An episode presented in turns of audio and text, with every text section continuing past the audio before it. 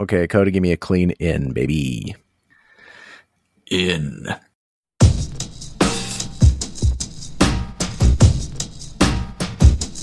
Hello, I'm John Waters, and I'm supposed to announce there is no smoking in this theater, which I think is one of the most ridiculous things I've ever heard of in my life. How can anyone sit through a length of a film, and especially a European film, and not have a cigarette? But don't you wish you had one right now? Mmm, mm, mm, mm. And I'm telling you, smoke anyway. It gives ushers jobs. And if people didn't smoke, there would be no employment for the youth of today. So once again, no smoking in this theater. Mm.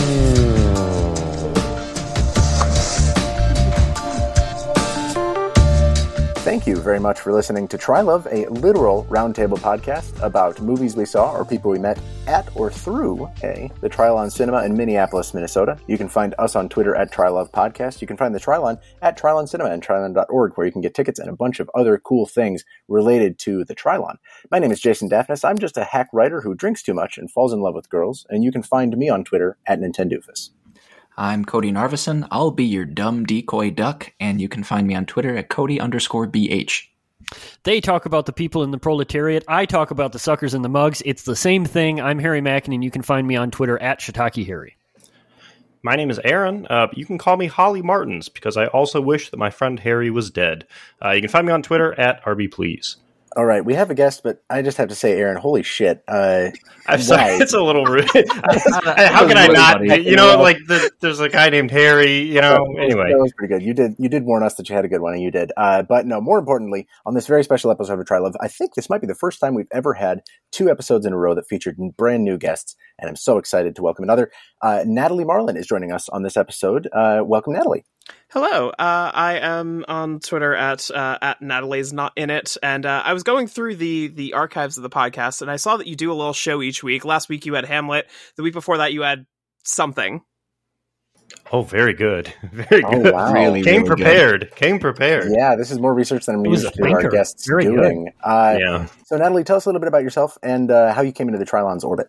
Yeah, so um, I've I've always kind of been like a movie person, but um, I'm actually somewhat recent to the area. I moved here around August of last year, and oh, welcome. Uh, uh, the the Trylon was kind of like my introduction to the movie theaters around here because I I moved in with my girlfriend who's been here like basically her whole life and was like when I first visited her over like the summer of last year, she was like, okay, so while you're here, you got to check out the Trylon. And like we went, I think the first thing that I saw there was Playtime when that was running. Um, yeah. But like since then, it's been like a very sort of frequent visit. I've already kind of like become kind of like a member and started kind of plotting out uh, basically how to fit each screening each week around like my schedule. So it's it's become like definitely a big part of my uh, routine uh, in the area now. Sick. You sound way better qualified than any of us to have a podcast about movies that play there. But hey you're in Trylove's world now, baby. Uh, thank you so much for joining and uh, for being on our podcast. Um, I will let Aaron take it away to actually talk about what this movie is, but I will tell you,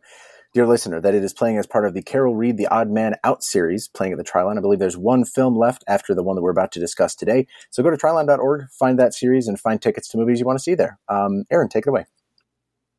Yeah, we are talking about The Third Man, the 1949 film uh, directed by Carol Reed. Uh, the film follows an American author of Western pulp fiction uh, named Holly Martins, played here by Joseph Cotten, uh, who travels to Vienna uh, at, shortly after the Second World War uh, in order to find his good friend Harry Lime, uh, who has offered him a job. Um, after arriving in Harry's flat, however, Holly learns that Harry has recently died after being struck by a car, although Holly uh, begins to get suspicious when certain details of the death don't uh, exactly add up. He begins to investigate with the help of Harry's girlfriend Anna, played by Alida Valli, uh, and Major Calloway of the British uh, Royal Military Police, played by Trevor Howard. Soon, Holly uncovers a conspiracy that challenges everything that he knew uh, about his good friend. Um, also, Orson Welles is in this. He, he plays Harry. Uh, he's not dead. Uh, if you haven't seen the movie and you're listening to this, I don't know what you're doing. Uh, but yeah, Orson Welles is in this. He's, he's also great. Uh, Third Man is, is, you know, was a critically, commercially successful on release and has gone on to be recognized as one of the uh, great films, uh, uh, kind of of all time. And it's it's well known for uh, a bunch of different stuff. Orson Welles' performances, use of Dutch angles, um, a lot of different stuff. Uh, but I, I, really enjoyed this film. But Natalie, I guess, is the guest here. Um, what what did you think watching this film? Yeah, so uh, a, a, fun thing about me is I had known basically all the beats and rhythms of this film for years and years and years. Basically, as soon as I had like gotten into film back when I was in high school, but I actually had never seen it until it played at the Heights uh, last year, um, and that was like my kind of introduction to it, and it, it very much kind of. Uh, it I I found myself very much taking a liking to it right away, and uh, kind of as re rewatching it for uh, preparation for this, I found that uh, it's what what I like about it is it feels very kind of mechanically tight for uh, especially like a 40s noir and the way that it kind of pivots once it does kind of hit the reveal of Harry still being alive when it does kind of allow Orson to show up kind of really gives the film, I think, a lot of extra momentum as it goes into its uh, final kind of act. Uh, I have to agree, and thank you for bringing up the fact that it is so mechanically tight. I feel like there is a point, as far as my thoughts about this movie, um, where like all of the tension that it was building in the first half or so before the Welles reveal honestly in a weaker film would have just like felt like oh shit i got 45 minutes left to this movie after the climax after the reveal. But it does maintain that tension that um, like drive through it uh, like largely because of sort of the pieces that it's set in motion all the questions that it's left unanswered. Like i feel like the the noir tendency there would have been to like have that reveal be boom make the let the audience uh, sort of have their assumptions about about lime and about like his crimes and etc like let let the thing be um, and then sort of die out. But it didn't. It, it it maintains and it goes for another hour, and I did not feel the runtime. Um, I, it's not hard to see why this is considered one of the greatest of all time, right? Um, uh, it's very entertaining to look at. Obviously, very like sharp and incisive writing, characteristic of a lot of the time. Uh, it has that twist that still hits even if you've already registered it. I, I knew the twist before I'd ever seen the movie, um, and it taps into that very specific uh, post-war, pre-Cold War zeitgeist, um, which, of course, many smarter people than I have uh, analyzed over the years. But um, it reminds me in that way, specifically, like the time and place that it's showing of, uh, and this is not a reach anybody's going to be surprised by, based on my previous comments on previous episodes of the show, but Stray Dog. It reminds me of Stray Dog and how, like, not in plot, but in setting specifically, and sort of in spirit of that society divided after conflict and like hasn't really had time to reform uh, and like how there are still deep divisions between and among sects of society and sort of the different people moving through it with it. Excuse me. Uh, throughout it, there's like the people in this movie, uh, greater society, uh, they're, they're just too thankful to be out of direct conflict um, to realize that they've like it's functionally the conflict that led to it has functionally broken the entire way the world works and the way that they like see and think of each other. Um, that is why I really want to talk about uh, the uh, chase scenes at some point in this episode because they are really fascinating little peeks into that world, into the environment that reflects that sort of sh- fracturing social psyche. I think, and I might be reading way beyond my ass cheeks on that one, but um, it's like underneath that very, very narrowly focused plot is the are these like explosions of scene and of um, uh, you know just seeing the world and like how things are crumbling around them I'm reading way beyond my ass cheeks. Don't use the chat function to own me, Harry. You can't. You, you don't have that kind of cachet. Um, but it is. Uh, I think like the chase scenes are a great way to exemplify that and sort of let the movie bloom in a lot of ways. Um, they're not like from a directing standpoint, they're not uh, like industry leading or anything, but they are still very. I think they, they, it's one of the ways that it's managed that that movie, that movie manages to um, sort of expand and contract in the right times to maintain attention and to sort of uh, recontextualize the plot, etc. Um, and thirdly, i will keep this summary short, as short, short by our uh, standards anyway. Um, that I want to talk about protagonist syndrome and how Holly has it real fucking bad in this movie. Um, movie is kind of built with him as the center, as the cipher, and it like sort of carries all of its hubris, especially in the first act. About that, um, the fact that this movie ends with uh, with uh, Holly waiting for Anna to like come down the boulevard and like fall into his arms or whatever, and she just keeps coming is just oh, just a really good, I think, embodiment of that. That he, the the part he saw himself playing in this story is not the one that was necessarily good or right or the way that he was supposed to uh, sort of I guess it's not like he was in conflict with the world around him and his sense of like who he was to this story as a writer, as somebody who's trying to get to the bottom of the thing, as somebody who's like obviously falling in love with this girl. Um, really like fascinating and fantastic uh, cap to that. Well, rather, I guess maybe not cap because it didn't quite end, but a fascinating way to stop that story. Um, anyway, uh, final thought is that uh, that MF's guy that NF's name really is fucking Crabbin, isn't it? That guy, the the butler guy, the guy who runs the conference, that that is a Crabbin ass motherfucker. That's a cool name. That's but, a really. But, but look at his face it. and tell me that there's no, yeah, no, he looks he looks like he a looks, Crabbin. Yeah, he yeah, looks like a Crabbin. Um, what about Doctor Winkle? Sorry, uh, continue.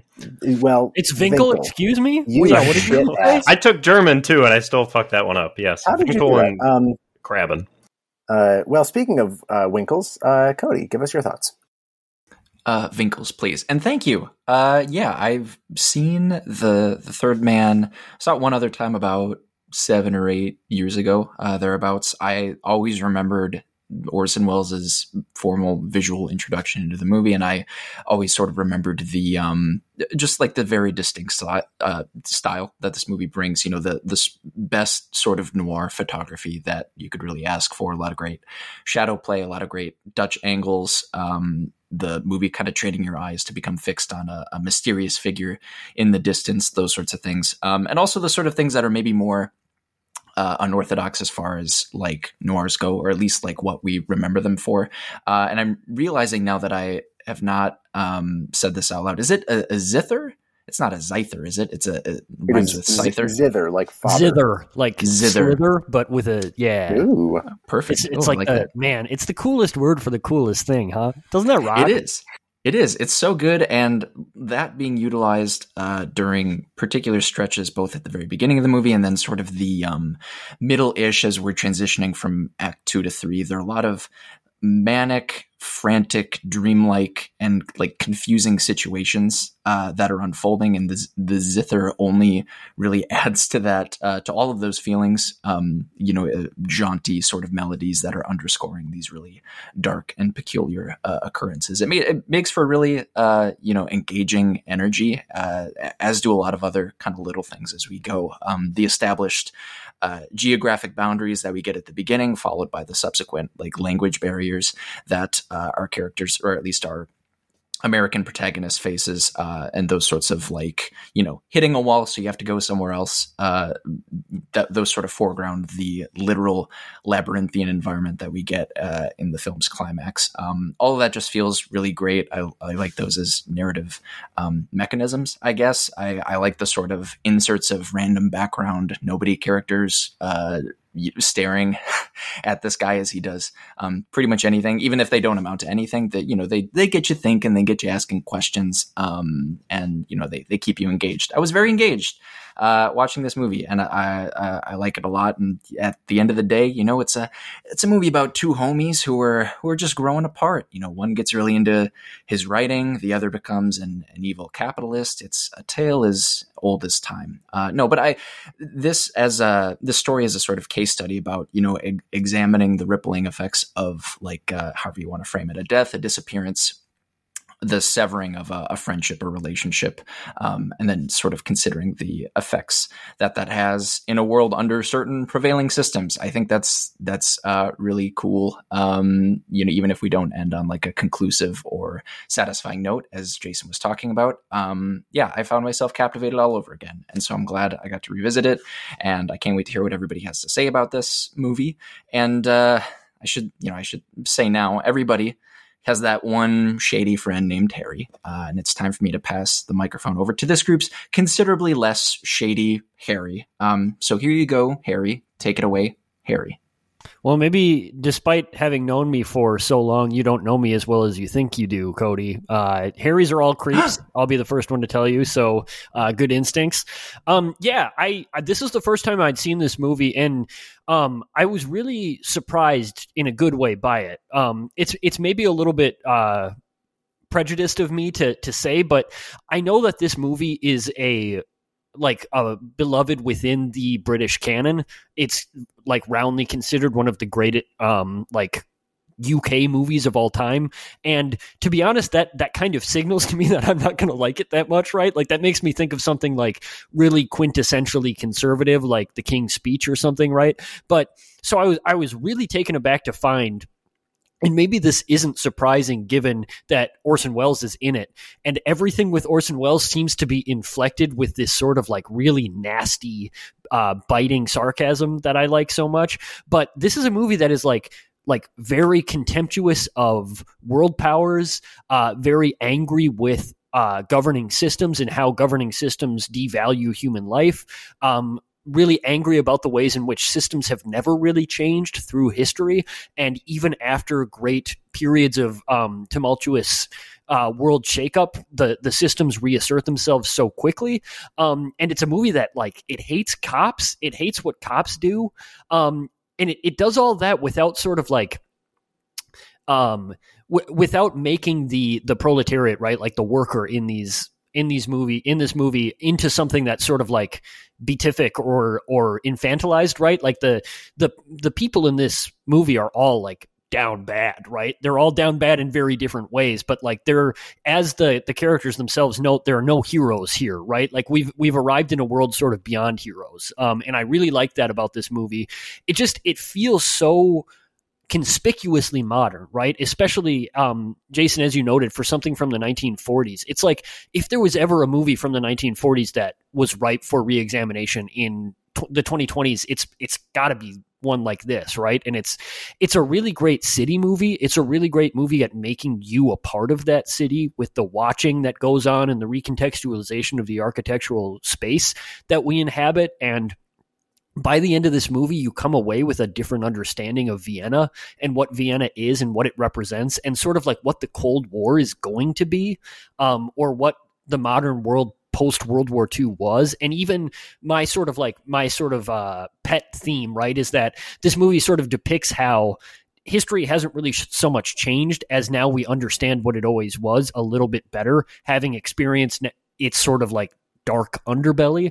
Um, so I really like that. I think that the movie does a really great job of taking you through the sort of ideology spatially, right? Like this movie literally ends with a chase scene under in like the undercroft of the city um, that we've spent the entire movie exploring the top of right like the pivotal sequence where they're looking down at the people takes place above the city uh, in a ferris wheel so like it's it's a movie that's like really really intimately interested in space and space usage, and I think that makes the um it makes the Dutch angles sing really well, and it's like it's it's really funny and really sarcastic, right? Like the zither is like mocking this entire movie in a really funny, great way, mm-hmm. in my opinion, and I I think that that's like just a really fantastic use of that, and so yeah, I would say my big takeaway was just surprise, right? Like this strikes me as the type of movie that would have been hated when it came out. So like maybe I'm maybe I'm not giving uh, audiences enough credit back then, right? But like, it's so funny that this this movie is considered like canonical when it's like it's so mad at everything that would attempt to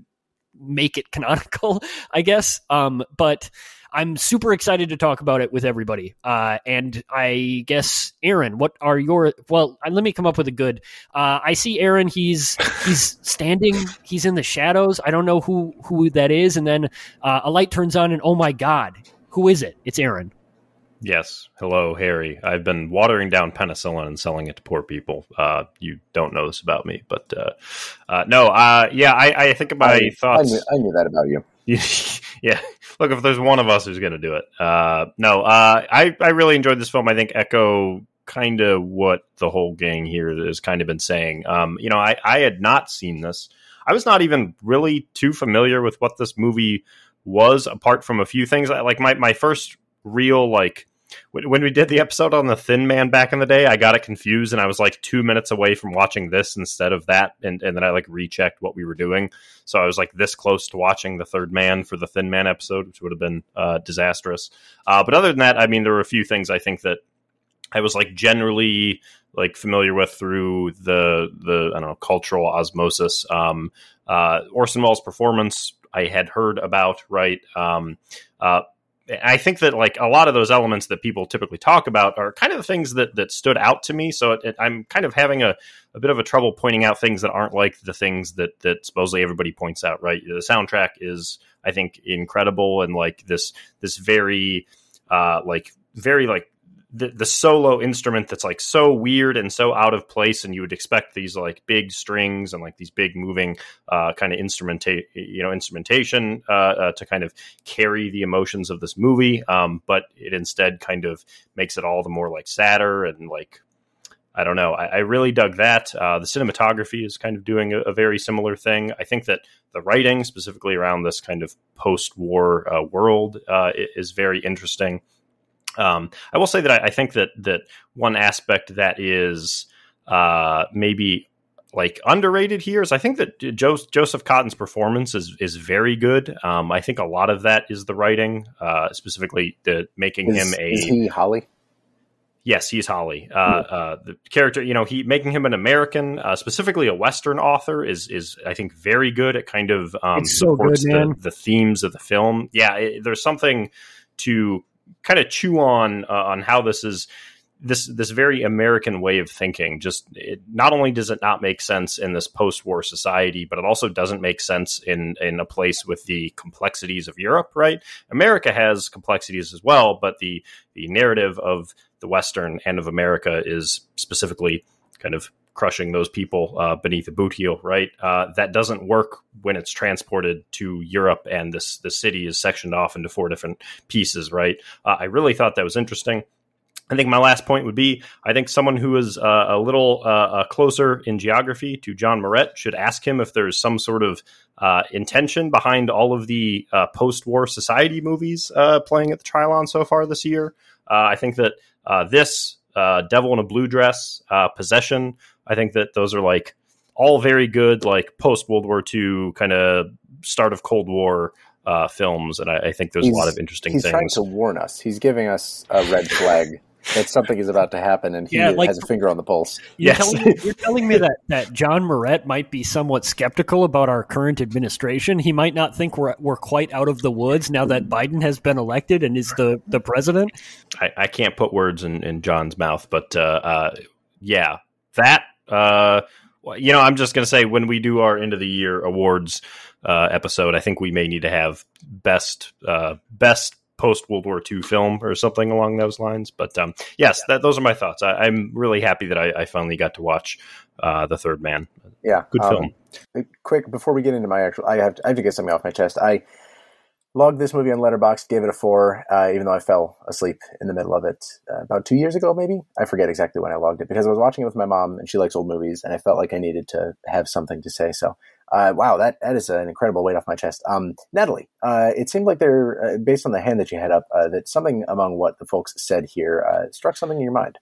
Yeah, yeah. There, there are a couple of places that kind of I wanted to bounce off of, and that can maybe f- determine kind of like where we go from here. But like in terms of setting, that's that's one of the things that the more I've watched this, the more striking it is. Just for, especially how uh, Reed renders the contrast between like the the day scenes and the night scenes. Where in the day it definitely feels more populated, like there are more people around, but it also still feels kind of barren and that there's a lot of suspicion being cast onto Holly just by virtue of him being an outsider and not knowing like the language that most of these people are speaking. Um, but then there's also like when it's at night, I feel like it really emphasizes kind of the the emptiness and the kind of uh, harrowing nature of these of the setting, um, especially just kind of as nighttime cast these like long tall shadows over uh, all these people as they're like running down the street and like participating in these chase scenes i'm thinking about like the the one particular shot of uh, harry once he's running away after the reveal where basically his entire form is like casting this imposing shadow against the walls mm-hmm. um, but also um, the other point that i wanted to bring up is kind of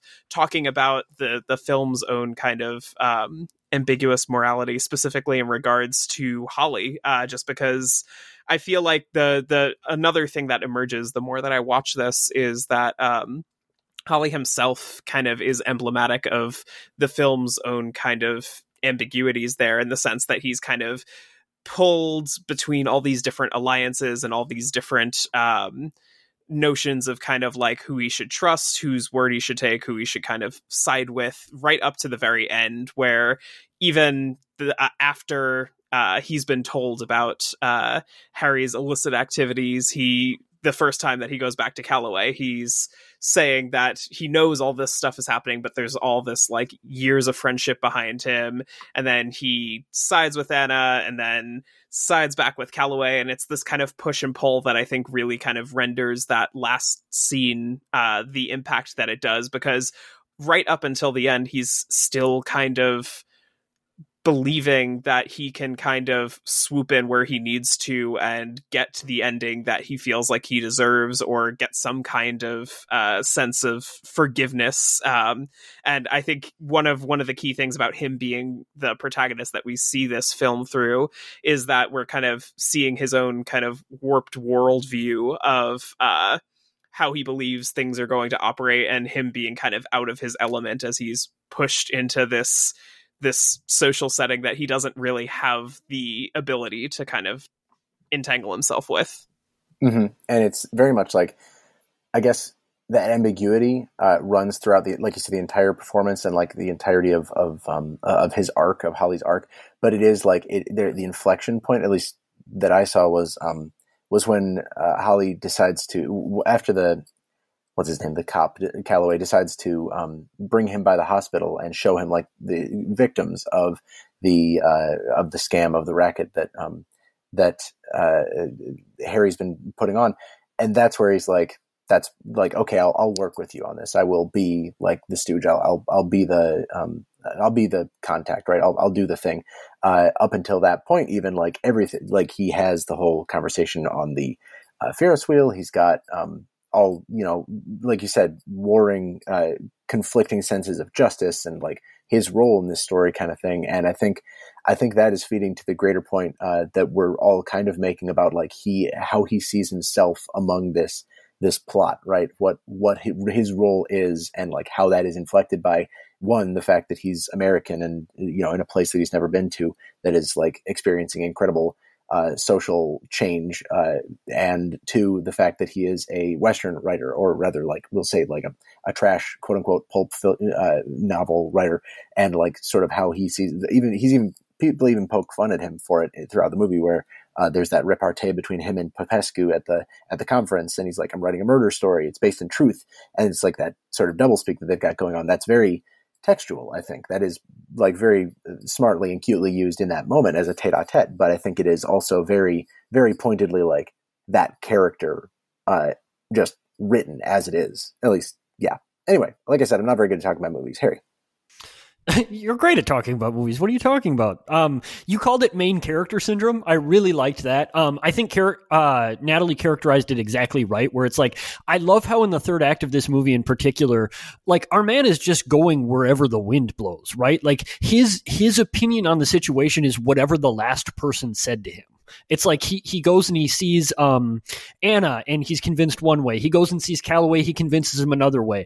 It's, it's so easy, and it's it's because like Aaron had said, it's like it's not just his sort of like black and white morality idea but it is really like his his drive to simplify right? Like he needs this to be a story that he can solve and that he can be the main character of. He needs to have bad guys and good guys and this sort of like very clear denomination of right and wrong. And if he if he can't get that he's just going to make it right? And like it's wild because like and and in the midst of all of this, um, Holly is also like maybe the most obvious uh, POV character in a movie ever, right? Where like he is so clearly supposed to represent the audience, at least in my mind. I'm an ignorant American, he's an ignorant American. But like particularly in the first act of this movie, fully like half of it is in German and non subtitled German, right? Like there will be people on the streets having entire conversations about the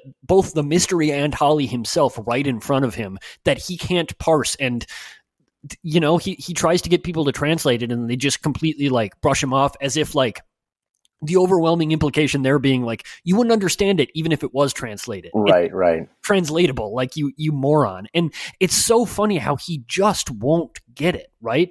And and eventually i think that like and again, I think I think that the morality of this movie overall is definitely supposed to be um, ambiguous, but like it is really telling that Calloway, who is sort of like representative of the instrument of the state, right, of like state violence, and essentially tracking Harry Lime down because Harry like like violated their monopoly on state violence in many ways, uh, which and like, but they they managed to leverage uh his buddy Holly against Harry by doing exactly what Harry or what Holly wanted from him, right? By making this a story in which there are good guys and bad guys. Yeah, like yeah. him, I I love how um how utterly shameless he is about it too, right? Because like we have that that terrible um meningitis scene where he shows them the the kids who are dying of meningitis who received the diluted penicillin and it's so wild how like I, in my mind the the movie makes this pretty clear even though they don't spell it out but it's like dog like the reason why meningitis or why penicillin is so scarce in the city is because of your shit like it's because the the government yeah. is is passing restrictions like the reason why smuggling is such a lucrative business proposition in the first place is because governments crack down on contraband right? It's like literally they've got uh, propaganda guys giving propaganda in the city. They've cut this city into four different parts. They're like, it's a closed city. They're manipulating who can get in and out. They're manipulating who gets to live where. Like to the point where there's this this woman Anna who is terrified that she's going to be sent back to Czechoslovakia because her papers don't check out. Right. So it's like who is really responsible for the people dying in this hospital? Right. It's like it's Harry, sure, selling them this false promise that they're going to be all right if they buy this diluted penicillin, but like they're not dying from the diluted penicillin. They're dying from the diseases that they caught from being here and from not being able to receive treatment because the government is not treating them, right? So it's really great how like we we see this turn, right, from like this big structural problem that this this guy Calloway is essentially able to sell as the problem of a villain in the form of Harry, and he, he turns him against him. And by the end, like Holly still thinks that it that he did it, right? It's like Holly's upset about how everything goes, but he still thinks he's going to get the girl at the end of the movie. He, he's like he's waiting for her. Like, well, this is the final scene in the movie in the western that I wrote. Like the hero gets the girl, and so that's like that great final refutation where she just blows right by him, right? And it's like, nah, it's not actually what you thought it was. Yeah, a lot of great points there. Um, I guess just adding uh, a few things onto the, I guess, ongoing discussion we've had about protagonist syndrome, and like I, I think the movie itself, um, the feeds into that, right? And like especially upon re- repeated viewings, I like it, it. Even after so many years spent away from the third man they're just like oh like knowing that this this turn is going to happen at um i made note of it i think it's like an hour six uh, on the dot um, is when we see Orson Welles's uh, goobery face uh, make its debut. Um, but yeah, just like the movie feeds into that sort of like, oh yeah, uh, latch on to Joseph Cotten Um, we're gonna, you know, like I was talking about earlier, the sort of little walls that uh, the movie gently puts up and kind of steers you to following a certain character, a certain conversation, or a certain um, geographic location. Um, the non subtitling of the German, I think, is a great ex- example of that. And honestly, the beginning of this movie is really like it really hit me. Um, the the zithers coming in fast and strong. Um, I should have just said fast and furious. You know what? It came in fast and furious as well. Um, the the sort of narration introducing Vienna, which Vienna. This is another great like uh, setting as character movie. Um, so uh, shout outs to that for being here. Um, but you know the little sort of uh, you know we we see uh, we see Holly Martins um, arrive, scope the joint. He gets informed that this person that he's going to meet is uh, has passed on, and all of a sudden he's the focus. And this, you know, this uh, Zither is just strumming along this weird. Well, you know, we're going to tiptoe around uh, this this Harry Lime funeral. Um, we're just going to keep going. This is Holly, the Holly Martin show. He's going to figure it out as he goes. And then all of a sudden, there's this. You know, he over the course of um, uh, speaking with oh, what's his name, uh, Baron or not not Baron Kurtz. He's with Baron Kurtz. Uh, you know, he he meets. You know, he's with um, yeah, Baron Kurtz and Paine. Uh, oh, well, uh, that's a little bit later. I like specifically uh. with him. Yeah, him. Um, you know, he gets a lot of things happen at once, right? You know, his uh, he is uh, his friend he's at his friend's burial um, he eyes this uh, this woman anna who he doesn't talk to yet but then all, all, of a sudden it's like in the lobby you know he gets uh, this wealthy benefactor wants him to speak at a lecture he gets lodging this guy paine really likes his work and it's just like like every everything's coming up Holly, you know, everything's coming up Martins in the moment. It's just like this rep. I and I only sort of registered it or thought about it because like I was thinking about uh, like just you know what what do we need? What does this movie need to do to like okay, Harry Lime is dead, so like what happens now? Um, and right, Holly Martins takes on the arrogant American uh point of view of like I need to like I'll, I'll, figure this out, you know, and he, you kind of see that bravado um, get a little bit more perpetuated after he, like, you know, oh, it's like, oh, and I've I've got lodging, and all I got to do is is speak at this lecture, and uh, which he eventually bombs out of because it's, uh, you know, that's what he thinks of it, and it's well, a narrative, you know, a red herring or, or what have you. So I don't. All that is to say, like, it the the uh, the movie feeds in, feeding into like the the Holly Bartons of it all is like a great attribute of this. And I I can't remember the first time I watched it if I like looked uh, you know in advance and saw that like Orson Welles would eventually show up, but it's like very very possible that I mean maybe some of you here watching it for the first time just like oh yeah Orson Welles is in this movie and he shows up again 66 minutes in just like I, I feel like in a lot of ways we're made to we're successfully made to forget about that um, uh, with with Holly Martins being this sort of um, flawed guide through this world. And yeah, no, I, I like that undermining a whole bunch. I do too. Um, it, what you're saying about how like a lot of things happen at once. It's very like it tosses its focus here and there, it, how the plot moves, etc. Um, and that is, at least in my experience, my limited experience with noir, like sort of you know tropes of that anyway, to sort of like toss the audience and sort of show them what, or sorry, not show them what you're not going to show them, not tell them what you're not going to tell them, and let things set up to be a really strong reveal. And it while this isn't like directly along that path, it led me to think like, well, wait, my prevailing concept of this movie is that like it's very tight, it's very like strong, it's very confident, it's moving in a direction, but then also at the same time, these like really like these one-off characters, these uh, randos, these uh, you, you, know Baron Kurtz with his dog, and and the I mean they're all clues and stuff. They do add up to a conclusion, but it's making me wonder about something that Natalie said in in her intro about um how like it is mechanically tight. I wonder Natalie, could you talk a little bit to like, does that mechanical tightness, uh, like, is the role of that to bring all those things together to you? Does it uh, help you focus on just what you're supposed to at the time, or does it set the stage for something bigger? Does it all feel natural, or?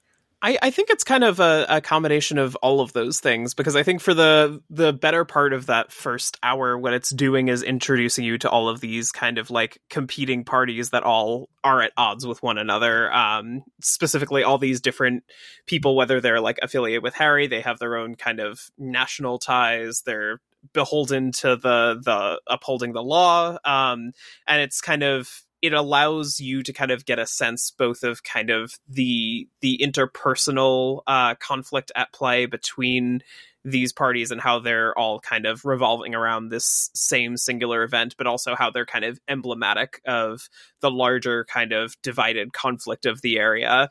And then I think that in turn kind of allows the the sort of how that conflict drives the last uh, act in particular um, it's it's interesting though because like one of the things that I I did catch on to uh in my my most recent watch is that it's it's funny that there's so much buildup about uh, Kurtz and Popescu and eventually driving to the point where uh, they're basically out to get Holly because as soon as it's revealed that Harry is alive, they kind of they back off and then they're kind of unceremoniously arrested off mm-hmm. screen uh, right before the climax. And so, at least for for them, it feels like they're less kind of significant to the overall plot of the film more than its kind of larger uh, what what it's saying in terms of the larger like social conflict that's been going on throughout that. Mm-hmm. That's a really great point, and it's also like it's it's um it's part of the overall plot, right? It's like these are the sort of like those are the complicated old world forces that are profiteering off of the smuggling, right? And it's like they are maybe the real power behind this whole operation, but they're like inconvenient, right? Because they can't tie together this this really sweet narrative the way that Harry Lime can, right? Then it becomes this sweeping epic about betrayal and friendship, and it's something that that factors in for um for Joseph Cotten, Holly Martin so much better that way, right? It's almost like it, it's so funny to me and, and characteristically like sarcastic and and brutal the way that this movie in the first act prefigures so well everything that's going to come i mean like to, to cody's point like literally the reason holly can still stay in this country in vienna is because this guy comes up to him and is like hey uh I run the propaganda for the Brits here in Vienna, and if you want to stay here, uh, we can put you up, but only if you become an instrument for our propaganda machine. And Holly's like, well, I got to stay in Vienna. It's like, so what does he do throughout this movie? Right? It's even by the end, it's like he literally continues to stay in Vienna and is going to continue to perpetuate the narrative that was given to him, right? It's like, and there there are so many examples of that, right? Like, I really love the way that this movie um, has this opening monologue that that is so economic in the way that it sets the stakes, right? It's like this, it introduces you to Vienna post World War II, the way it's been divided up and is slowly being eaten by these world powers. It like reminds you that Vienna is like the symbol of the old world, right? It's like maybe the, the great city of the old world. Um, and then it talks about how smuggling came to be this important thing because of the way that uh, the bureaucracies that are in the city are um, banning so much contraband. And by the end of it like we we get all of this. And then it opens up right? It like it does what natalie said early on where where it's like uh you get to see the city that you have just been told about. And you get to be sort of like both over and underwhelmed by it right? Where it's like it's big, but like it's too big for the inhabitants. And there are all of these shadows and like there is there are all of these stories that are playing out, but they're not really the stories you would think would be playing out in this sort of like classic city. There's something else. There's like an underbelly to it, right? And like it keeps cutting to the people in the city too, right? Like this movie never lets you forget that cities are inhabited by people or made up of people. And all of these people are similarly sort of like it, it, the public sphere in this movie is so important to it, right? And I really love that. And I, I think that like there's not a wasted moment to to your point, uh, Jason and Natalie, right? Where it's like all of this, every single thing is like building towards this sort of like visual and narrative unification of the climax. Um, and so in that way, it, it like it does a really good job of building what's to come. Yeah, yeah. Um, to that point, uh, one thing that uh, struck me as particularly kind of funny that I did not even realize until looking into this more is that um, with that narration at the very beginning, uh, that narration is not always uh, the version that exists uh, as it is across like home video releases, theatrical releases these days. What I assume is going to be the version that is rolling out on Trylon. Because uh, prior to 1999, uh, the narration at the beginning is not Carol Reed's, but Joseph Cotten's, and within the character of Holly Martin's, which I think actually uh, at least on the the blue that I was using to watch this, you can watch that as a special feature, and it is very firmly like oh, wow. within his characterization. That is uh, wild. it it the thing about it is that it doesn't quite make sense because as we've been talking about, like the whole the whole point of his character is that like through and through to the end, he's still not fully getting the picture of like yeah. what is going on here, and so I feel like having that at, within his character, I feel like doesn't quite add up where he goes the rest of the film. Um, uh, one other point I wanted to mention that I had forgotten to mention about kind of the the film's setting that I think is really compelling is as you're talking about with all these like um, individual people and whatnot. There there are these moments where it just kind of allows itself to unfold less about the plot and more about its setting and uh, there are two particular elements of like the beginning of that climax that I think really stand out. Uh, one of which is just in terms of the actual uh, city arrangement, like it's taking place in these kinds of like bombed out buildings, these like destroyed uh, facades where Harry is kind of like using to sneak about, which I think is a great way, like to the very end, where Reed is reminding you that this is a city in the aftermath of war. Um, but then another point of that, a more mundane one, is this. Um, one, one of my favorite characters in this is this man who is just offering balloons to the the British soldiers during this climax, who has no rocks. real purpose uh, beyond just existing here and just being a part of this city and kind of further developing it out. And I think that that's that's something that like Reed's is just kind of a little touch in terms of developing the setting rather than necessarily propelling the plot in that way. It's Absolutely. so good. Yeah. That that scene is so funny because like I was so sure that was Orson Welles in a beard. I was like, that's fucking Harry Lime. He's sneaking up on these motherfuckers. And then it was like, no, it's just a guy selling balloons because he's trying to get by. It was so much better. You do you do hope it would be him in a disguise though, right? I like thought so still like kind of minutes. I was like, Orson Welles is the disguise guy. Like, of course this is gonna be what that is maybe the movie worked too well on me, but I did not. I didn't think that would like it went right over my head. If that was if that was ever going to be a way that this movie was going to go, it was not going to go that way for me. Uh, but I did like. I really liked zooming on that specific moment. I really liked for the exact same reasons you're mentioning, Natalie. I really liked that that character is given like a good maybe 60 90 seconds of like plot time even if he's not on screen for that long where it's just like okay we're dealing with seeing this guy and mistaking him for being harry around the corner uh, and then not only that, he is then like also approached and he's sort of developed there. And it like I don't know, it in another movie, in a less tight movie, in a less like like I said, confident in a less sure movie, it would have felt like okay, we're wasting a little bit of time on this guy. But it, it's in the moment, it's very tense. We're seeing all the main players. We're we like know the purpose of the scene, uh, and on top of that, they're taking that opportunity to to like you said, build the world a little bit. Um, and it is like it's playing it's vibing jiving really well with uh, how i generally felt about the setting of this movie i don't know uh, my ass for my elbow when it comes to um, any form of expressionism, German or otherwise. But like a lot of the conversation that I read around this movie, uh, in you know after having seen it, is was around um, you know it's like sort of blend of styles, uh, and one of them being expressionism, sort of that very uh, very present stylistic uh, visual aspect, um, and that I think just because it is like a, a, a, so many screens and so many settings of such dark and light contrasts makes it feel really like it suits uh, both the very claustrophobic scenes and the very open scenes very well, and that's like where where we're getting to sort of that like uh, expansion and contraction I was talking about earlier, where it feels like as soon as we get tight enough and tense enough, we're then carted away. Like I'm thinking about the movement, uh, the the point where um uh, Holly uh, arrives back to his uh, hotel and he's carted off by the by the driver and he doesn't know where he's going he doesn't speak english.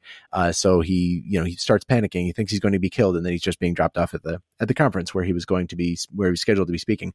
Um, but like that moment is like almost a breather in some ways even though it is like built up to be a pretty tense moment um, i don't know i guess i'm just musing more now than anything on like the overall setting of that and uh, uh of like i'm thinking specifically the concept of the third place um, being like not a place where work is done, not a place where rest is being done, but a places where communities can sort of exist, uh, places where communi- communities can can be and become communities are. You see, like the shells of them in this movie, and I don't know why it feels important, but those feel important, like open town squares um, you know, wide stairways that uh, have, you know, are only connecting two areas of commerce kind of thing.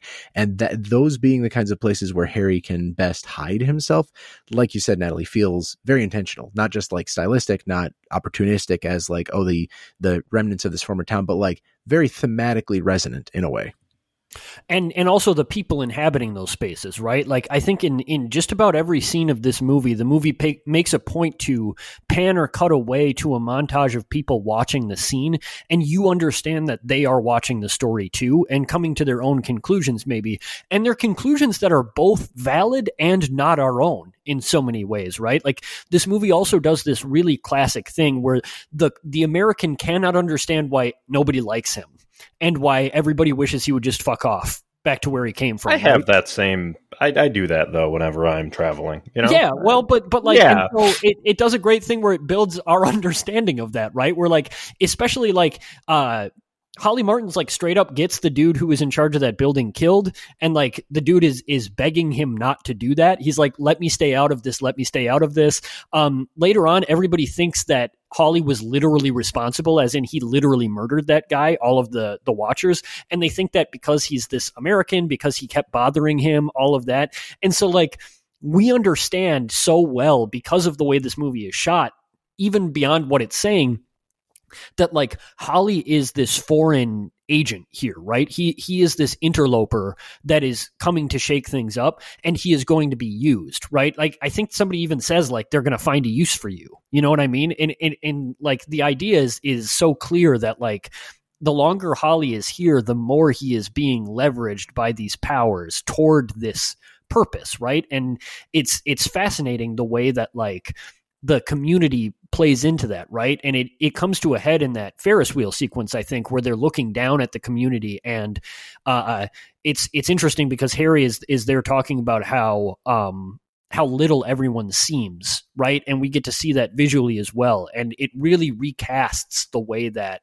communities are versus the way that they are perceived by the people who are outside of them, whether that be world powers or um, tourists or the governments that are in charge of corralling these people. Essentially, it's a really fascinating, um, like repeated and uh, continuous reframing of the the public sphere in relation to sort of like both propaganda and prevailing historical narratives. I think.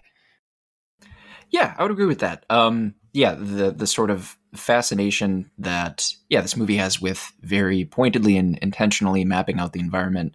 Um, you know, Holly Martin's, uh, aka the audience, being able to to see everything and everyone, and everything and everyone being able to turn their eyes back on us, back on Holly, and you know, I wouldn't presume to say that that's like the environmental mappings. You know, us getting a sense of the space is necessarily like that's not par for the course in any movie, uh, much less you know noir in particular. I mean, we did um, an episode a little bit ago on Laura, and like we definitely got a sense of the people. Um, the spaces maybe not so much, or, or they were more so confined uh, in a, a, few particular areas.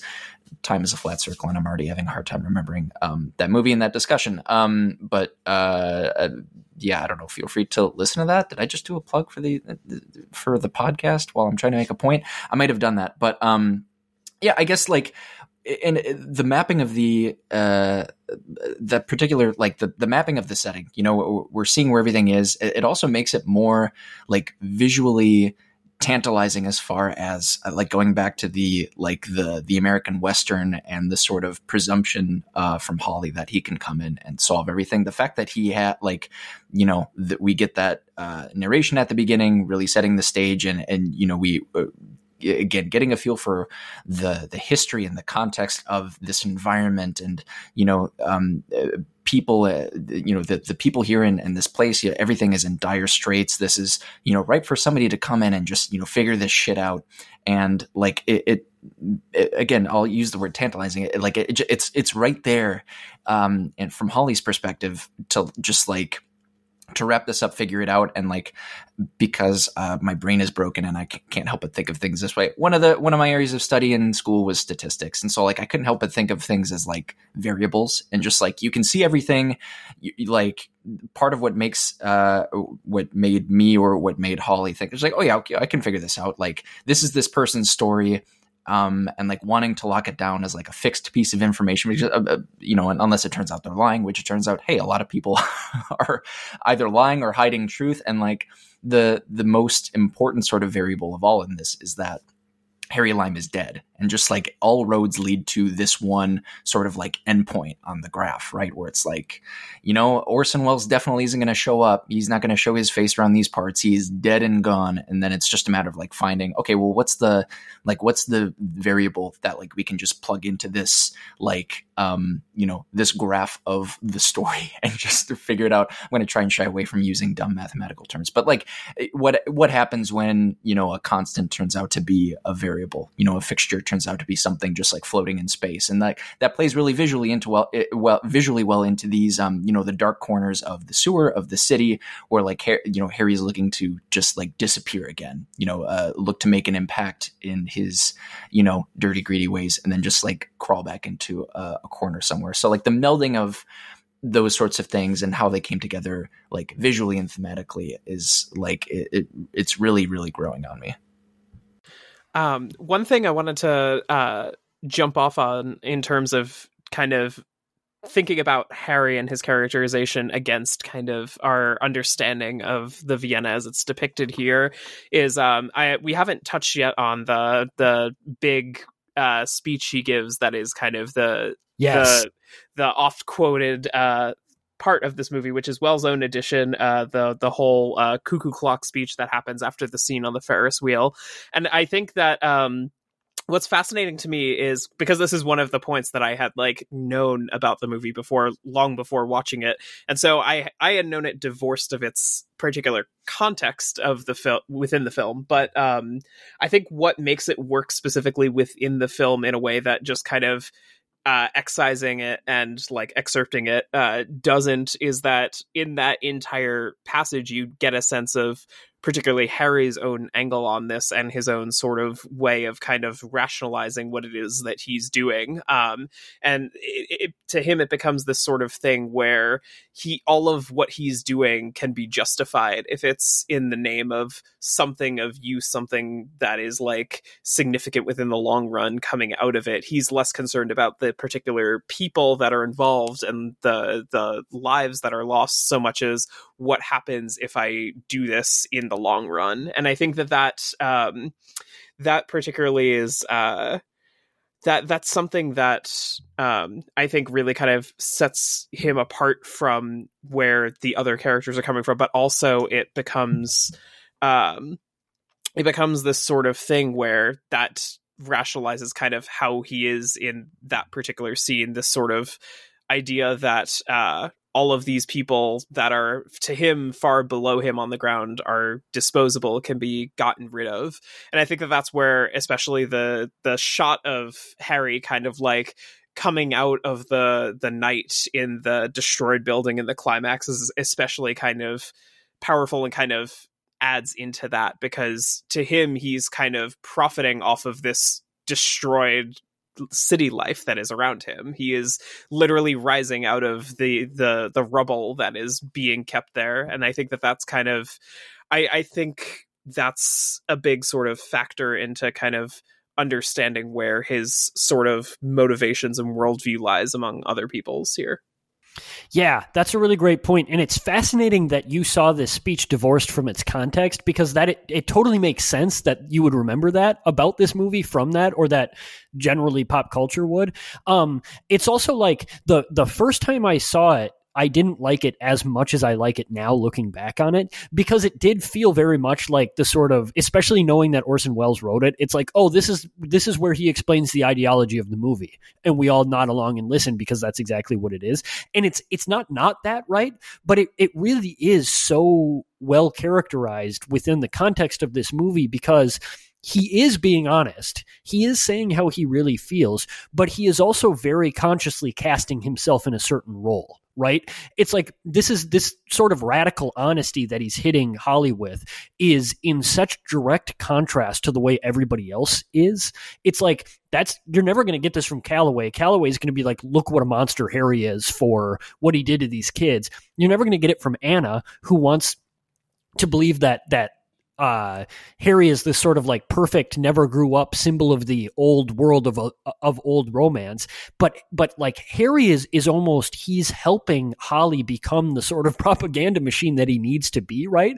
Because he basically like he tells him on that Ferris wheel, like, look, I'm a villain, but he he's like, but I am also exactly what you are working on. It's like the governments have their five year plans and and I've got mine, right? He like refuses to give uh, Holly this this context of villainy without also implicating the storytelling itself, right? Without saying like, you know, when you bring me in, like when this turns out the way it's going to turn out, like remember that the reason it turned out that way is because that was what like what we were aiming for all along what like what these powers were always going to make this into and in the process he's like i know i have to be the villain and so we're going to get orson welles to play the villain, right? And monologue about being the villain.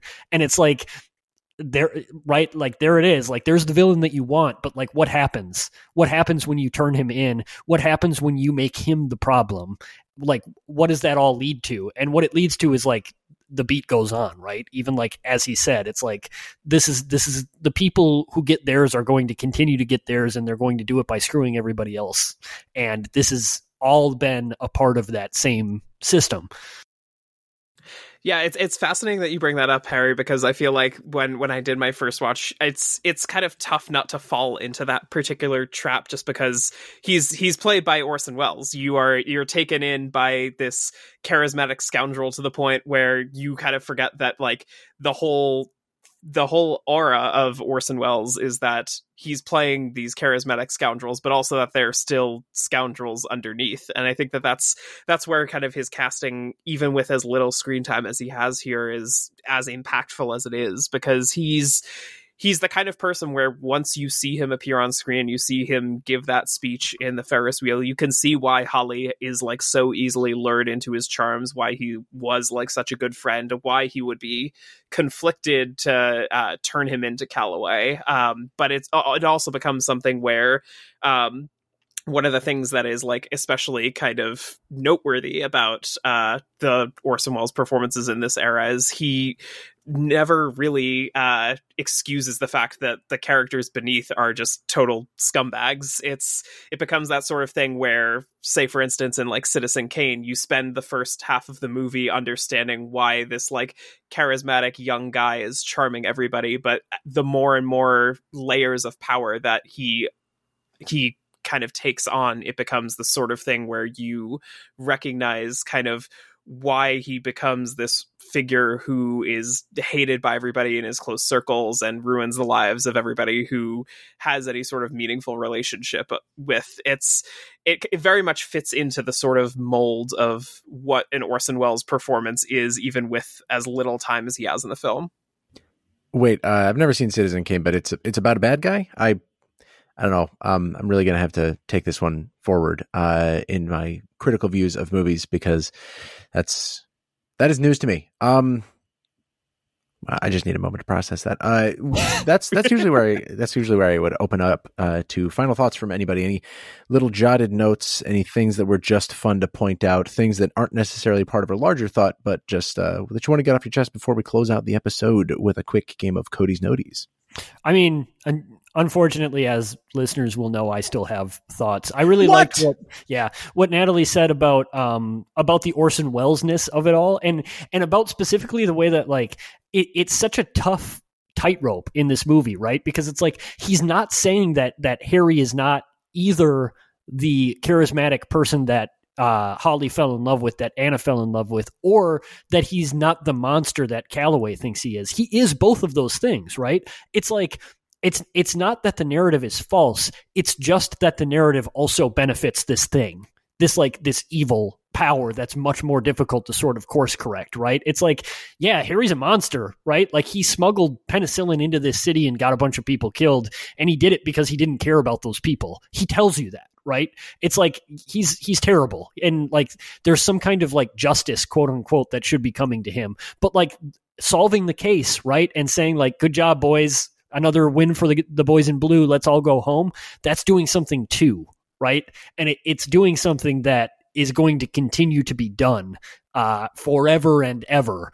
Um, and I, what I really liked, the thing that I said first, and this will be my final thought, so I can finally shut up. But um, is that like I really like that this is a movie that is like it's looking forward and back at the same time similarly right because it's like to to my mind, like the Harry Lime character, his speech and everything, it's like this isn't even different, right? Like the ruins are ruins now, so we can see things a little bit better. But like all of this system, this like parsing up of of the space by states and like the um, exploitation of people and the sublimation of their livelihoods uh, into this ongoing like macro narrative, world narrative.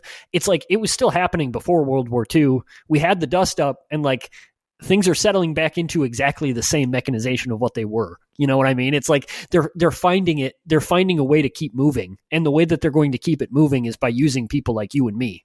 Um, and it it it does a really good job of sort of like doing all of that without excusing any of it, right? Uh, and it, it it's harder than if they would have just made it so that like, oh, Harry was a frame job, or like, oh, Harry really was the only evil mastermind here. But none of those things are true. It is more complicated, and it's like that complication and our inability to handle it is why the people who benefit in the end from that sort of thing are going to continue to benefit from it. Because like we're all holly looking for the hollywood ending right? It's it's brutal. It's a it's a wildly brutal movie.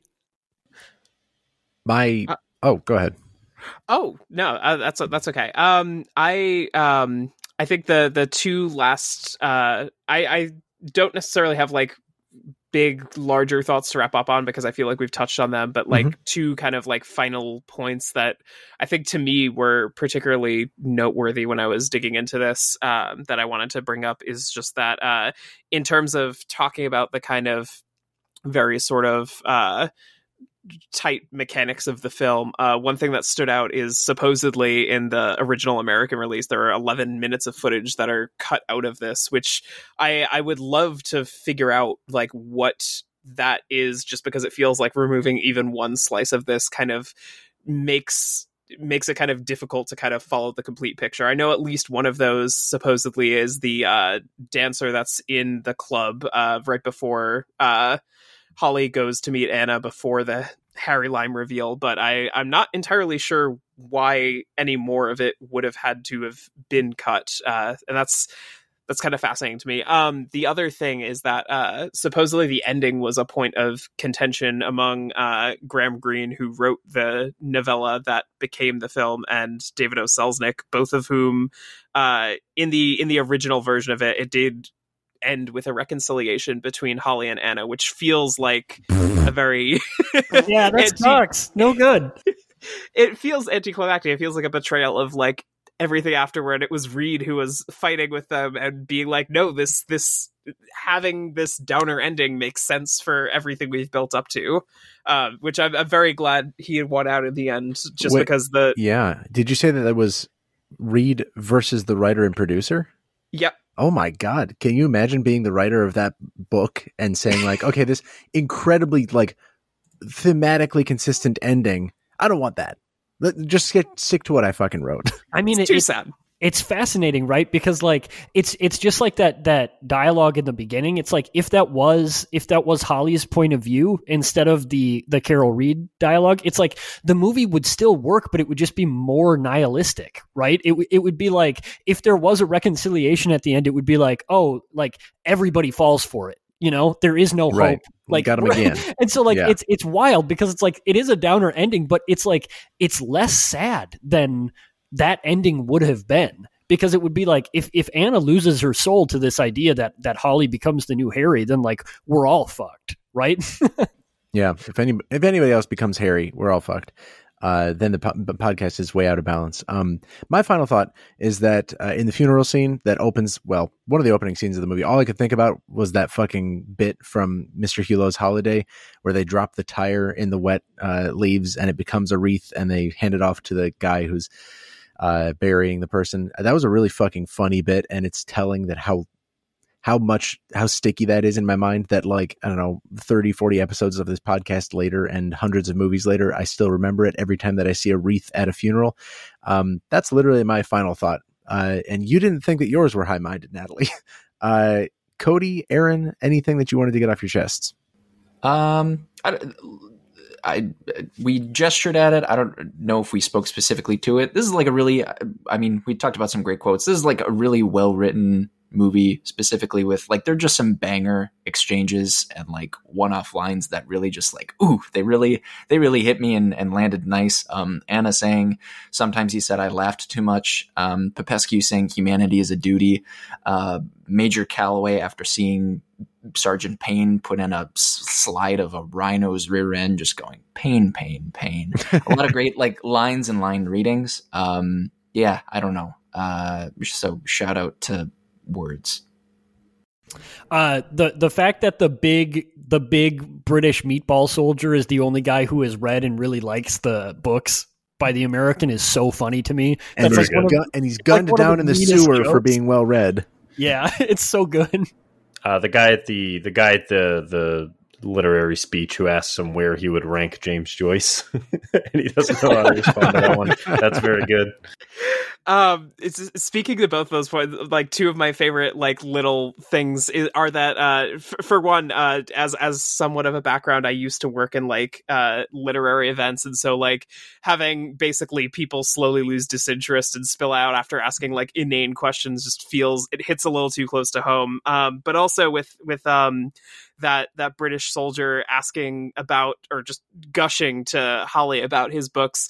One of one of my favorite little like editing details here is um after the two of them first meet and he starts going off about like how much he loves his books there's a fade when they get to the hotel and he's still talking about them which is it, it, feels like he's been talking about them the entire time to this disinterested holly who could not care less oh man it is weirdly comedic for being such a dour, depressing movie. Um, cool. Well, that should uh, wrap it up then on the actual discussion. Uh, Natalie, are you ready to help us ring in Cody's noties? Do you have a little bit of time? I am, yeah. Cool. Uh, I don't know if Harry briefed you on the melody, but it is Sister Sister. And it goes a little bit like this. Harry, give us the count in. It goes a little something like Cody's, Cody's noties. Wow. Thank you for that uh, extremely sensible, like my name, uh, introduction. Uh, lately, the third man, uh, we talked about it a little bit. You know, it's been getting uh, reappraised or even just like rediscovered uh, after so many years, and because of that trend, it's we see we see it getting added to more and more kind of contemporary, like greatest films of all time lists. and I got you know, I got to thinking about, you know, say what's a metric that would be a somewhat reasonable barometer for what uh, movie buffs would like these days, and then I remembered. Letterboxd. Uh, yeah, we talk about it on the show more than we should. Um, specifically, I talk about it more than I should. Uh, but Letterboxd, you know, it's like Goodreads, but with films. You can log, rate, and review the things you watch. Um, it's free to use, so this is not a paid plug. Uh, but the site, among many other things, it even has an aggregated list of uh, top you know its top 250 highest rated narrative feature films uh, that come from user ratings. Uh, so spoilers: The Third Man is currently only number 160 on that list. You know, got a got a ways to go. Um, some fine company to be sure. Uh, so the question then becomes, or rather, a question becomes: What films top the Letterboxd top 250? And there's literally, literally only one way for us to find out, and that's through a game I like to call Trylove Feud uh, and it is now that oh. Yeah, Trivia Mafia rules uh, are in effect for the rest of this segment. By that I mean use your noodles and not your Googles or Letterboxd app bulls to find the answers you seek. Um, so for the, lengthy introduction, uh, reintroduction incoming. So buckle up. Uh, for those who haven't participated before, this will be uh, an experience somewhat inspired by the fam- uh, famous game show Family Feud, uh, though adapted a bit differently. What I've done is I've collected the top 20 films on Letterboxd ranked by best cumulative rating as of February 14th. Uh, happy Valentine's Day, belatedly. what I will do is ask each of you one at a time for a guess of a movie included in that list.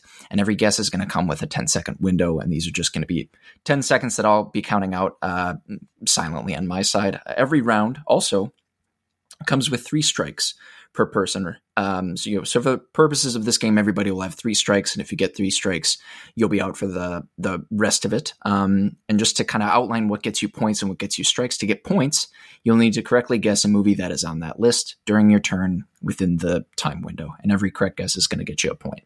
If you make an incorrect guess, so you know you guess a movie that's not in the Letterboxd top twenty, um, then you'll get a strike. If you have a correct movie guess, but you state an incomplete title of the movie, you know, let's say somebody says Harry Potter, then that'll get you a strike. Um, and then if you uh, if you fail to guess a movie before that time window, that ten seconds is up, I will just announce that time is up, and you'll get a strike. All that is to say, just you know, guess a movie, uh, no matter what, if you can, um, as you feel you're approaching the end of, of your your time window. So I've randomly generated an order for this game, and that order excuse me, is going to be Natalie, Harry, Jason, and Aaron, and then we're just going to run that on a loop for as long as uh, as long as there are available guesses. You know, for as long as we need to. Whenever it's the next person's turn, I will say that person is on the clock, and that's when I'll start doing my silent countdown. Um, we have a super producer here who may also end up piping in some appropriate back. There we go. So you hear that music play. That doesn't uh, sound like the right key. Does that sound fucked up to anybody else? That That sounded okay to me. okay. I. Sounds fine. All right, Yeah. I believe I you. would point out that that is from the game show Jeopardy, Jason, not Family Feud. I don't know if you know this.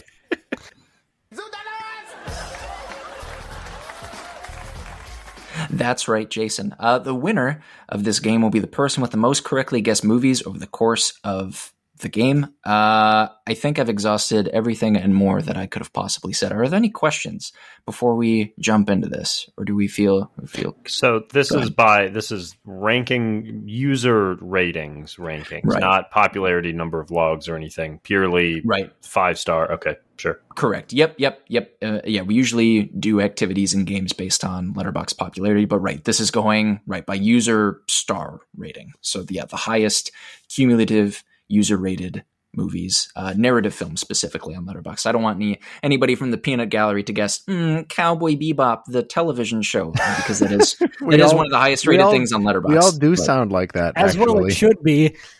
Yeah, which uh, correct. Yeah, I'm not. I'm not disputing that. Uh, but yeah, we're sticking to narrative films.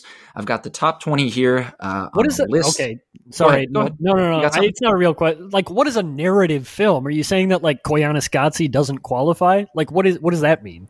This What is MF you're right. You're right. You should have kept that one to yourself. This MF thinks, yeah, he doesn't think that Koyaanisqatsi is a narrative Folks, film. what Get is the fiction? fuck off the podcast, How do you bro. define?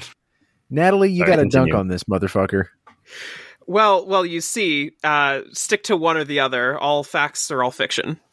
Ooh, That's Damn, that's freaking. she had that's another freaking line in the wings, just in case. Already more Uh, prepared for this than I have been for any episode. And also to make sure, quite sure that my ass is uh, far and away from getting got. Narrative films is the terminology that Letterboxd uses. Getting into the actual game, I've prolonged it long enough. Um, Natalie, uh, go ahead and belly up to the bar first. You've got first crack at guessing a movie that is in the Letterboxd. Uh, well, for the purposes of this top 20, so the top 20 user rated films on Letterboxd. Natalie, you are on the clock. Give us a title. Uh, just off of the recency of Letterboxd, I'm going to guess Parasite. Natalie guesses Parasite.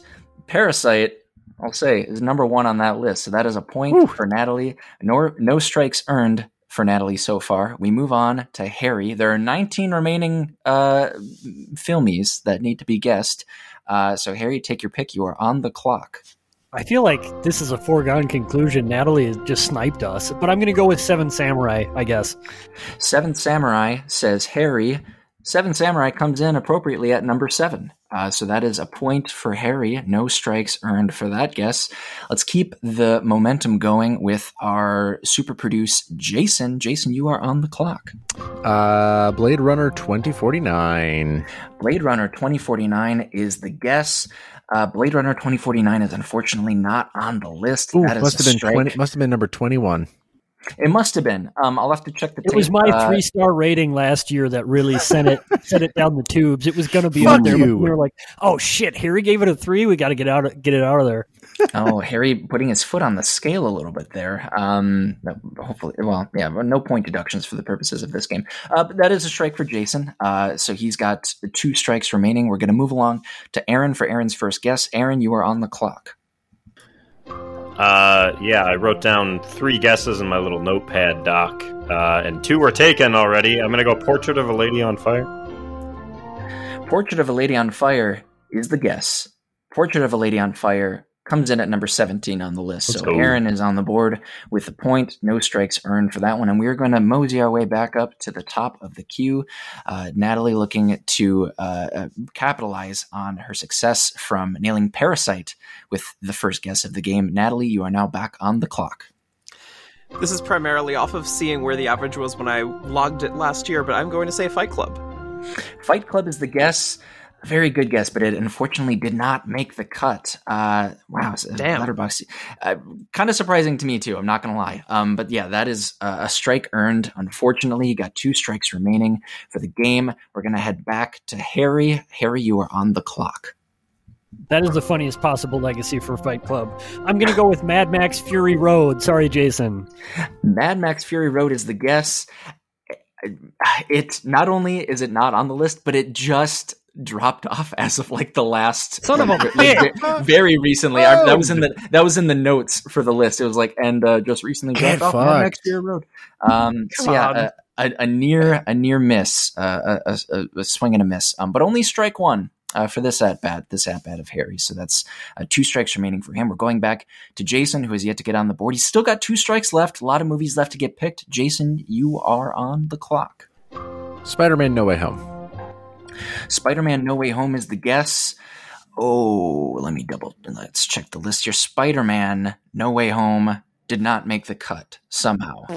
Somehow it did not make the cut. So that is Jason's second strike. We're going to move along to Aaron, who has no strikes obtained as of yet. The last remaining participant with no strikes. Aaron, you are on the clock. I'm purely just going off of recency at this point. Uh, Dune. Dune was guessed by Aaron. Dune did not make the cut. Ah, It's, uh, yeah, uh, that's you hate to see it. Um, you love to see Dune. Denny just Um, getting Mark- trashed. You hate to, well, you kind of love to see it, to be honest, but, you know. Do we? Do we though? Villeneuve canceled. Question mark. Um, Harry, so you the, you're the one who said this. I told you he's fine. He's fine. He's fine. right. Dune is good. It's good. It's fine. Felt and like we are we are all Dune there. okay, aren't Hey, we? Uh, no, I'm not. I have, I have Yeah. one strike left. we are we are mo- we are moving back. Uh, so just to to recap scores, uh, we've got a three way tie for first uh, with Natalie, Harry, and Aaron having one point apiece. Jason um, has yet to get on the board. He's so close. I can feel well, it. I- nobody's I, sure challenging that- me. Think about uh, it this way: nobody is challenging me. I have no. Also, in this place, nobody, nobody dare come near me. You know, Uh-huh. Uh, you cut out a little early there. I'm sure the last I last think he's couple making fun of me. That's a that's Oh. a bit. Uh, I'm yeah, I- obviously not making. I'm, I'm trying not trying to make fun of my good. friend. Oh, that would be. that is extremely good. Um, eh, we're gonna we're gonna move along. Uh, I, I'm sure Natalie is chomping at the bit to guess. Uh, so Natalie, you are back on the clock. Uh, let's make it topical and go back in time. Let's say Citizen Kane. Citizen Kane is the guess. Oh, that would be so thematically satisfying if it were on the list, but it is not. That is unfortunately strike two. Um, contemporary audi- audiences uh, not not a fan of of the OGs. It turns out. Um, no, I'm sure it's it's on there somewhere, but missed the cut for the top twenty. We're to move along to Harry. Um, Harry, who's got one strike and one point. Harry, you are on the clock. I'm just I'm embodying my inner film bro, and I'm gonna go with 2001: A Space Odyssey. Film Bro Sensibilities lead Harry to 2001 A Space Odyssey. Um, it did not make the cut, unfortunately. Now we're just saying a bunch of these that, like, I'm also kind of like, really? That didn't make it? That's kind of, that's really weird. Um, but yeah, 2001 A Space Odyssey did not make the cut. That is strike two for Harry. We're back to Jason. Jason, who's got two strikes. This is uh, the last, you know, uh, two strikes against him. He's got to foul foul off this one or put one in play to, to have a shot here. But Jason, we're rooting for you. You are on the clock. I have known that I was not going to, uh, ladies and gentlemen. I have known that I was not going to compete in this ever since I got my second strike. I've had this guess chambered. Uh, it's kind of like like the last bullet You have save 30 for yourself seconds. kind of I'm thing. going to be Um, really pissed if you. Uncut gems. Oh, never mind. Uncut Gems is the guess. Dun, dun, dun, dun, dun, dun. I'm sorry, Jason. That is your third strike. You are out of contention. Um, strong guesses all around so far. The, the Weeknd's one star review really set that back. Do you know? Did you know Julia Fox was um, uh, uh, Benny Safdie's muse on Uncut Gems? Did y'all hear that? No. It's I, I did I've hear been that. Hearing a lot of Julia. Fox news recently, but none related to that film. Uh, You know what? I, I I swished it. I was in a gym by myself, and I swished it. Nobody was there to see it. I will. Uh, I, I will. I will cop to that. Um, and I will also cop to it being Aaron's turn. Aaron, you are back on the clock. Yeah. Uh, in the mood for love. Uh, you may Just have hit, give me my There you go. Give, me- give me my point. In the mood What? for love is You the film that He I'm was in the mood for- fully cut off. Yeah, I was going to say, uh, you definitely muted yourself, and I got concerned. Um, Another really good bit, uh, if that is a bit that was done, but in the mood for love is the guess. Yeah. In the mood for love did not make the top. Are 20. you It serious? made the Oh top, my! It made the top. Uh, is either I cannot 20 top twenty-five or top thirty. Uh, ju- that was another near near miss. I was Um, so I was like I love the grinning swagger, with that one. I was like, yeah, that one's a sure bet. You know, cracked open. You were preparing for uh, yeah the kombucha shower that was sure to flow once you got that guaranteed point, but it was not guaranteed. Turns out um, kombucha does not sponsor the pod, so um, that's the end of that. We're back to the top here. Uh, we've got uh, uh, a lot of final calls uh, on the board here. Um, a lot of uh, uh, uh, well, everybody's at at least two strikes. Um, so Natalie. Need a need a, uh correct guess here to stay alive, Natalie. You are on the clock. um, I'm going to stick with recent, but not too recent. Let's say Pulp Fiction. Pulp Fiction is the guess. And now, where could this have ended up? This is not on the list either. Man, the the, the flurry uh, continues of dude bro, film bro movies. I movies. feel like you get the missed out. Letterboxd like demographic that that would shit on Tarantino. You know, like I feel Yeah, I that's suppose. you know what I mean. Yeah, Yeah, yeah, I suppose that's right. But that, yeah, that is unfortunately the third strike. Uh, very valiant guess and and valiant valiant guesses all around. Let's uh let's see whether or not Harry and or Aaron can take sole ownership of the lead. Starting with Harry, who is up next. Harry, you are on the clock. What was the last A24 movie? Uh, oh wait, that was like Noodles, not Googles. uh, I'm gonna go with um, Jesus, uh, Jaws. Jaws is the guess. And uh, Jaw, I'm trying to think of a clever way to say that that was incorrect. Um, but that is Harry, your third strike. Jaws did not cut it, unfortunately.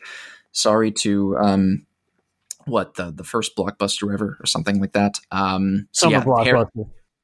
Yep, there we go. Um, uh, Bruce the Shark or something. Uh, Aaron is the last uh, one here with remaining uh, with remaining guesses. He's got two strikes. He's at one point, which is still tied for the lead with uh, uh, two other fine participants here. So if Aaron needs a correct guess here to take sole ownership of the victory, otherwise it will be a three a three way lead, a three person tied for the lead. I'm vamping way too much. Aaron, you are on the clock. Um, Die Hard. Die Hard, ladies and germs, is the guess. Die Hard is Aaron's third strike of the game. God, Ooh, I will now. I will Either now read off. Cure. Yeah, all right, yeah. Go. I will now read off the, the starting from twenty and going up to one. The top twenty user rated Letterboxd films, and I'm just going to rattle through them uh, because of uh, not eating up more time than is necessary. But number 20, Schindler's List. Number 19, Goodfellas. Number 18, The Dark Knight. Number 17, Portrait of a Lady on Fire. Uh, number 16, The Human Condition 1, No Greater Love. Really surprised. None What? Of, none of the it's it's here. everybody who logged it said it was a five because they were terrified to give it anything else because it would ruin their film bro credentials. That's right. Uh, number 15, Yi Yi. Number 14, Spider Man Into the Spider Verse. My ass Number is thir- got, by the way, I am old. Yeah, also, yes. Uh, number 13, A Brighter Summer's Day. Number 12, The Shawshank Redemption. Number 11, High and Low. Number 10, Spirited Away. Number 9, A Dog's Will. Number 8, 12 Angry Men. Number 7, Seven Samurai. Number 6, The Human Condition 3, A Soldier's Prayer. Number 5, The Godfather Part 2. Number 4, The Godfather. Number 3, Harakiri. Number 2, Come and See. And number 1, the highest user rated movie on Letterboxd, Parasite. Um, and uh, again, reaffirming re, uh, the scores here, um, Natalie, Harry, and Aaron tied for the the game's you know, the, a, a, third of the trophy will be sent to each of you. Um, Jason, thank you also for your participation and for providing the lovely music. And thank you to everybody for either tuning into or for participating in Trylove Feud. And thank you right back to you, good friend Cody, for always hosting a wonderful, rousing edition of Cody's Noties at the end of every episode of Trylove. Uh, thank you very much, Natalie, for joining us for this episode. Uh, let the folks know where they can find you once again.